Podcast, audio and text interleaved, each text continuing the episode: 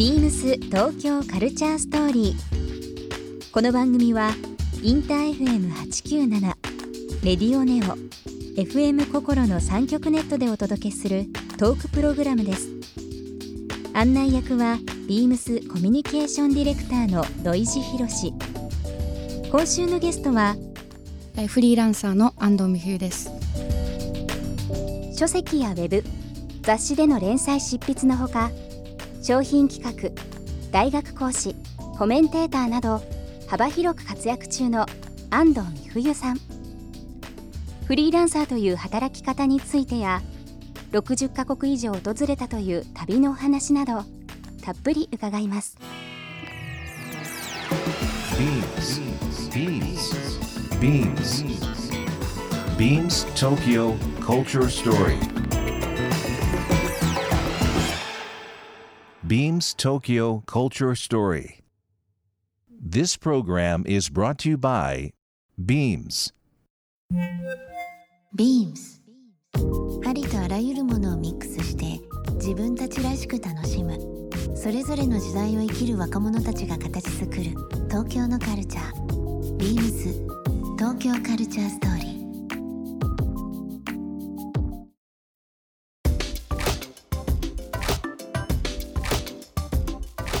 ビームスコミュニケーションディレクターの土井博志です、えー6月25日もうすぐ7月ですね。暑い日が続きますけども、えー今週のゲストはですけども、えーご紹介させていただきます、えー安藤美冬さんになります。こんばんは、こんばんは。えー安藤さんはですね、えー書籍はやいえウェブもちろんあの雑誌とか連載とかあのかなり多くされてますけど商品企画とか大学の講師コメンテーターなどでも幅広く活躍中の安藤さんになります。あの以前はい。あれ何月ですかね？4月？あれは3 3月月？の下旬だっ3月そうですよねそうですねちょっと前ですけども、一緒にあの働き方についてトはいークショーということで、はい、コワーキングスペースでね、ですよねコワーキング。スペースの部分でさせていただきましたねはい、ご無沙汰してますすごく楽しかったです。ご楽しかったですね。あ、4月の頭でしたかね。うん1ヶ月ぐらい前だった気がしますけど。ですよねはい。あのー今まあコワーキングスペースの話ありましたけどもう本当安藤さん今まあ職業というかあのーいろんなまあ連載とかされてるっていうこともありますけど本当にあの幅広くされてるので、はい。こういった方ですっていうのはなかなかご紹介できるの難しいんですけど、あのちょっと一度ちょっとご自分でですねこんな仕事してますっていうのを改めて教えていただいてもよろしいですか、はい。えっと、私あの会社にこう雇われずに、まあ、自分のスキルであの働くフリーランスという、まあ、はい。雇われない働き方っていうのを選んでやっているんですけれどもうん。もともとは集英社という出版社で働いていたこともあって、まあ、あの自分の中心は知的生産って、まあ、ちょっと難しい言い方なんですが、まあ、物を書いたりとか、はい。まあ、何かこうコンテンツを作ったりとか、まあ、話す仕事教える仕事含めてあの頭の中のアイデアをまあお金に変えていくというか、うん。まあ、その知的生産っていう分野をまあ選んで、まあ、独立をしました。知的生産っていうことだけ聞くとちょっと硬い感じちょっとですけどね。硬い感じなんですけども。だ本当に頭の中。はい、だから大学で教えることうも、ん。その自分のまあ興味に応じて取材をしてそれを連載とか書籍に落とし込むことも、あのそうですしそうしたその世界中を回りながら、まあ、いろんな取材活動をしているのでそこの経験をあの企業さん今だと銀座ロフトさんとか、はい。そういう企業さんのアドバイザーリー業務に生かしたりとかなるほど。まあ、働く女性のためのカバンをとかをこう商品企画で作ったりとかなので、まあ、知的生産っていうと難しいんですがこれはあの多分今日お話しするであろう自分の働き方のスタイルに、あのの中でまあ選んだ分野でして、うん。あのパソコン一つで、まあ、できる仕事だったら、うん。大好きな旅を続けながら、まあ、地球全体が仕事場っていう感じで、ダイナミックな話いいですね、はい。そういう話大好きです、はい、働けるかなと思って、うん。だと在庫を抱えたり店舗を持ったり社員をたくさん雇うような仕事ではなくて自分一人で自分の頭の中で何かを生み出していけるような仕事あじゃあこれは知的生産かなっていうことで、まあ、それで独立をした次第です。なんかあの私安藤さんの名前を初めて伺った時はまあ知り合いからこう面白い本あるよってことを言われたりですとかあのまあ集英社さんの時はちょっとあの面識なかったんですけど「情熱大陸」もね見させていただいたり、ノマドワーカーっていう言葉はいそうですね。遊牧民的なスタイルですね。はい。っていうのを、まあ、世に広げたという、まあ、勝手なイメージありますけど僕の中で、あの本当にノマドワーカーといえば安藤美冬さんというようなイメージでございました。はい。今あのお話ありましたけど、えー、と今週月曜日から金曜日までですね。えーと安藤さんの方といろいろお話をさせていただきますが結構こう今あの社会で、まあ、いろんな問題になってますけどその働き方はい働く人たちのモチベーションももちろんそうですけども、まあ、環境周りも含めてですがちょっといろんなことをお話しさせていただいて、えー今東京で起こってること日本で起こってることと今後こういうふうにした方がいいよっていうのをいろんな声でお聞かせいただければなと思います。はい今日ね、あのーお土産を持ってきましえ？たお久しぶりだったし、えー、わあ 嬉しいです。え ちょっと。ー、ありがとうございます。えいいんですか？いいですよ。開けてください。ああなんか 嬉しい。ビームスボーイってそう。ビームスボーイがですね今年20周年を迎えましてあの宝島さんと一緒にちょっとムック本を作ったんですよね。かわいい。でトートバッグついてるあのあムック嬉しい本になるんですが結構そのねパソコン一つでどこでも仕事できるっていうことなのでトートバッグにパソコンと資料と最低限入れてでまあお洋服も好きなのであのビームスボーイ、えー周年でいろんなコラボ商品もやってますけども。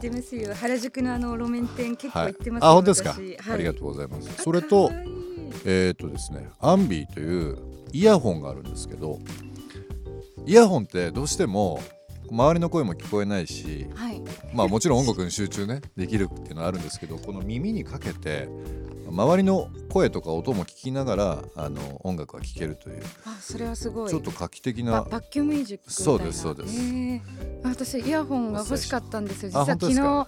なくて、うん。音楽聴けないなと思ってなくなくしてしまって昨日ねメルカリでなら買えるかなと思って。メルカリチェックしてメルカリをチェックしてたんですよ。嬉しい。でこの前コンビニで買ったらなんかいまいちフィット感が良くなくて。あ本当ですか？いやぜひぜひ使ってください。あなので旅とそのや。働きあ方？働き方っていうのもあれだな。働く中であの、必要なものかなと思ったのでありがとうございます。あ嬉しいです。ありがとうございます。使ってくださいませ。あの安藤さんのプロフィール、えーの中にですね今申し上げた職業とフリーランサーということあるんですがフリーランサーの定義っていうのはどういったものになるんですか？ねそうですね、まあ、フリーランスってあの会社に雇われないあの仕事の形態なので、まあ、自分のスキルを使って自分腕自分の腕一本で、まあ、いろんなその企業さんとか個人と、まあ、働いていくフリーランスっていうのは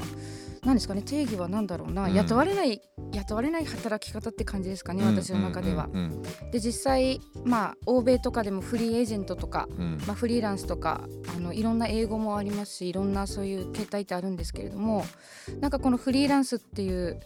えーことをに興味を持った20代後半の時に、うん。まあ、ある一冊の本を読んであ私なんかこのままずっと会社で働いていくのはどうなのかなって30代以降、なんか人生のこう道に迷っていた時にフリーランスっていう言葉をある一冊の本で知って、ええ。まあそれはフリーエージェント社会の到来っていう、まはい。あちょっと難しいビジネス書なんですけれども、あ私これをやりたいんだと思って、うん。私フリーエージェントフリーランスになりたいと思って、なのであの情熱大陸とかそういうこう働くスタイルで、まあ、ノマドワーク遊牧民スタイルっていうのが結構表には出ているんですけれども、はい。私はもともとフリーランスになる職業フリーランスで行こうってことで、うん。まあ、独立をしたので、まあ、ここはかなりこだわりがあるところです。あの大手出版社に勤務されている中で、えーとフリーランスの方々、まあ、特にそのライターの方とか、まあはい。スタイリストとかいろんな方いらっしゃいますけどカメラマンとかそういった方への憧れとかもありました？すっこうごいありました。一緒に仕事してて。いいなーってあうん。会議ないんだとか、うんうん。あ自分のなんかスキルで食べていくって、うん。こんなに誇らしいことなんだうんとか、うん。まあ、あとはあの会社ってあのそこはいいところでもあるのかもしれないんですけれども、まあ、一つのその企画を落とすにも決済に1ヶ月ぐらいかかったりとか、まあ、毎朝通勤電車に揺られて会議を出席しなきゃいけないとかなんかこんなにパソコンとかデジタルデバイスが発達してる時代にしかもあの雑誌とか漫画の仕事ってトレンドの最先端でもあったと思うんで、はいどうしてこんなに旧来の生き方働き方を私やってんのかなとか、うんうん私まだお腹減ってないのにどうして12時になったらお昼食べに行かなきゃいけないのかなとか なるほどね。なんかねいちいち思ってたんですよ。うんなのであのフリーランスのまさにライターさんとかあのウェブのデザイナーさんとか、うんスタイリストさんとか会うたびにかっこいいなって思ってました。なるほどね。まあないものねだりな部分も多少あるかもしれないですけど僕もやはりそのいろんな方々とお会いししてですね自由でいいなというふうなことを話すことは多々あるんですけど逆にいやーその組織でね働いてみたいとかみたいなことも結構言われてまあどこが正しいかは別としてですけどその自分らしく入れるところっていうのはどこかなっていうふうなのは常に常日頃やっぱり働きながら考えてはいますし。はい、あと本当に最近だとファッション誌でも働き方とか働く場所とかはい、もう5年10年前じゃ考えられないぐらい日本でもすごくそのそういう特集が組まれるようになってきましたよね。そうですね。なんかあの終身雇用っていうね言葉がだいぶこうなくなってきたというか、はい、日本は未だかつてですねやっぱりこう長く属することが良かったり、うん定年を迎えるまで一生懸命仕事をするみたいなところは多くありましたけど、はい、やっぱり最近東京だけではなくて全国的にもまあネットの普及とかいろんなことも含めてですけど結構変わってきましたよね。変わってきたと思います。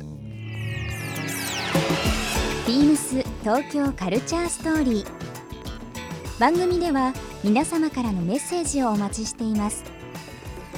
メールアドレスは beams897 アットマークインター FM.jp ツイッターはハッシュタグ beams897 ハ